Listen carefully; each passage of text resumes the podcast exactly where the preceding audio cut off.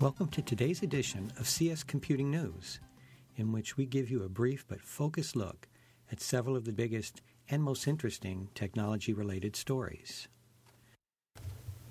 Our first story is U.S. court decision sparks fears for cloud services future.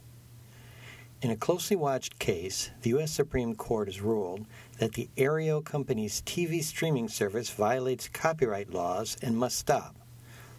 This has sparked fears in the tech industry that other courts could apply the decision to, and thus threaten, other cloud based content providers, as well as cloud based content storage services.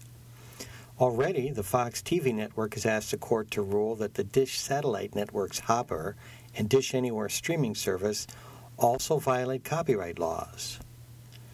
Aereo has put its operations on hold, saying it needs to figure out what to do next. Aereo sold small antennas to subscribers and used them to transmit over the air broadcast TV. Users could watch shows immediately or record them for later viewing over the cloud.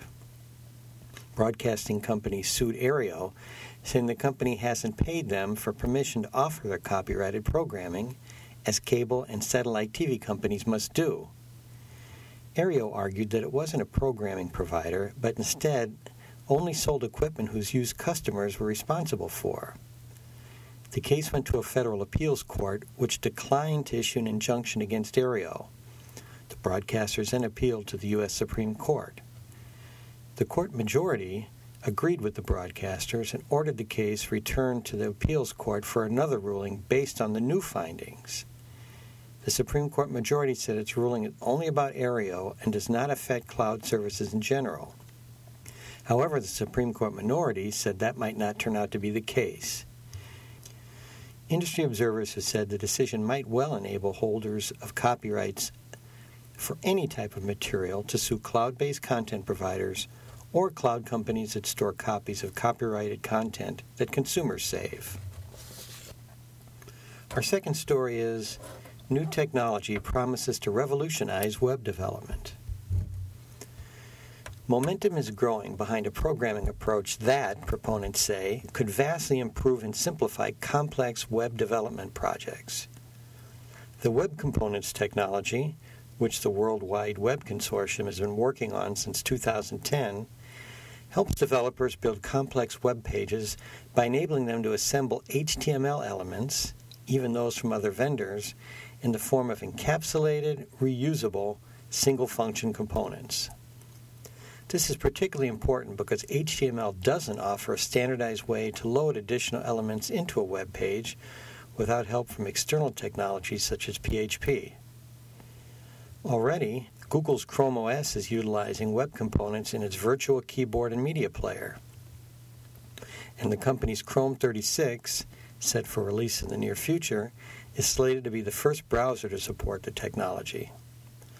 Google's also building its own library of elements called Polymer, designed to make it easier to use and extend web components. In addition, Mozilla has designed a number of functions to support web components, and Apple and Microsoft are looking at supporting the technology in their browsers. And there are now several registries in which developers can contribute and use components. Elements can connect to web resources via external APIs. Our last story is malware campaign threatened Canadian, European, and U.S. companies. A recent malware campaign gave hackers the ability to sabotage the operations of energy related operations in various countries. Researchers with security vendor Symantec found that the Dragonfly hacking group had compromised computers belonging to companies in Canada, six European countries, and the U.S. The malware would have enabled the attackers to steal information from or sabotage these businesses' systems. The attackers initially targeted Canadian and U.S. aviation and defense companies before switching to firms that own parts of the energy grid, generate electricity, operate oil pipelines, or provide equipment to power companies.